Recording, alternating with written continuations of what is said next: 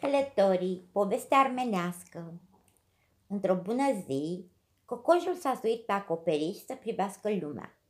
Și-a lungit el gâtul cât a putut, dar n-a izbutit să vadă nimic, căci muntele dinainte îl împiedica.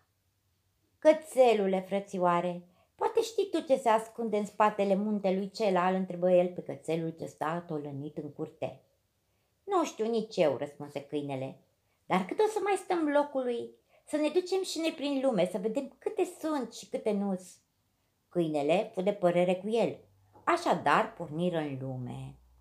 Au mers ei cât au mers și seara au ajuns într-o pădure. Au înnoptat acolo. Câinele s-a culcat într-un tufiș, iar cocoșul s-a suit în pomul de alături. Și așa au adormit. Cocoșul întâmpină zorii zilei cu cucurigu. O vulpe i-a auzit glasul.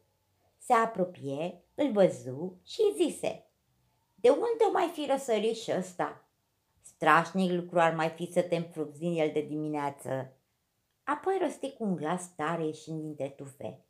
Bună dimineața, taică, moșule! Ce dor nevoie te aduse prin locurile astea? Am plecat să vedem lumea, răspunse cocoșul.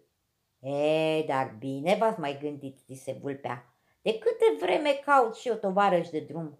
Ce fericită întâmplare! Haide-te jos și călătorii mai departe împreună. De acord, zise cocoșul. Din partea mea n-am nimic împotrivă. Nu mai vezi dacă e și prietenului meu pe plac. Dacă e așa, cobor și pornim. Dar unde ți prietenul? În tufișul cela. Prietenul tot vreun cocoș trebuie să fie, gândi vulpea, așa că pică bine să-mi asigure și prânzul. Numai că, pe neașteptate, din tufiș se ivi câinele. Cum îl zări vâști vulpea oșitului, dar ce tuleală!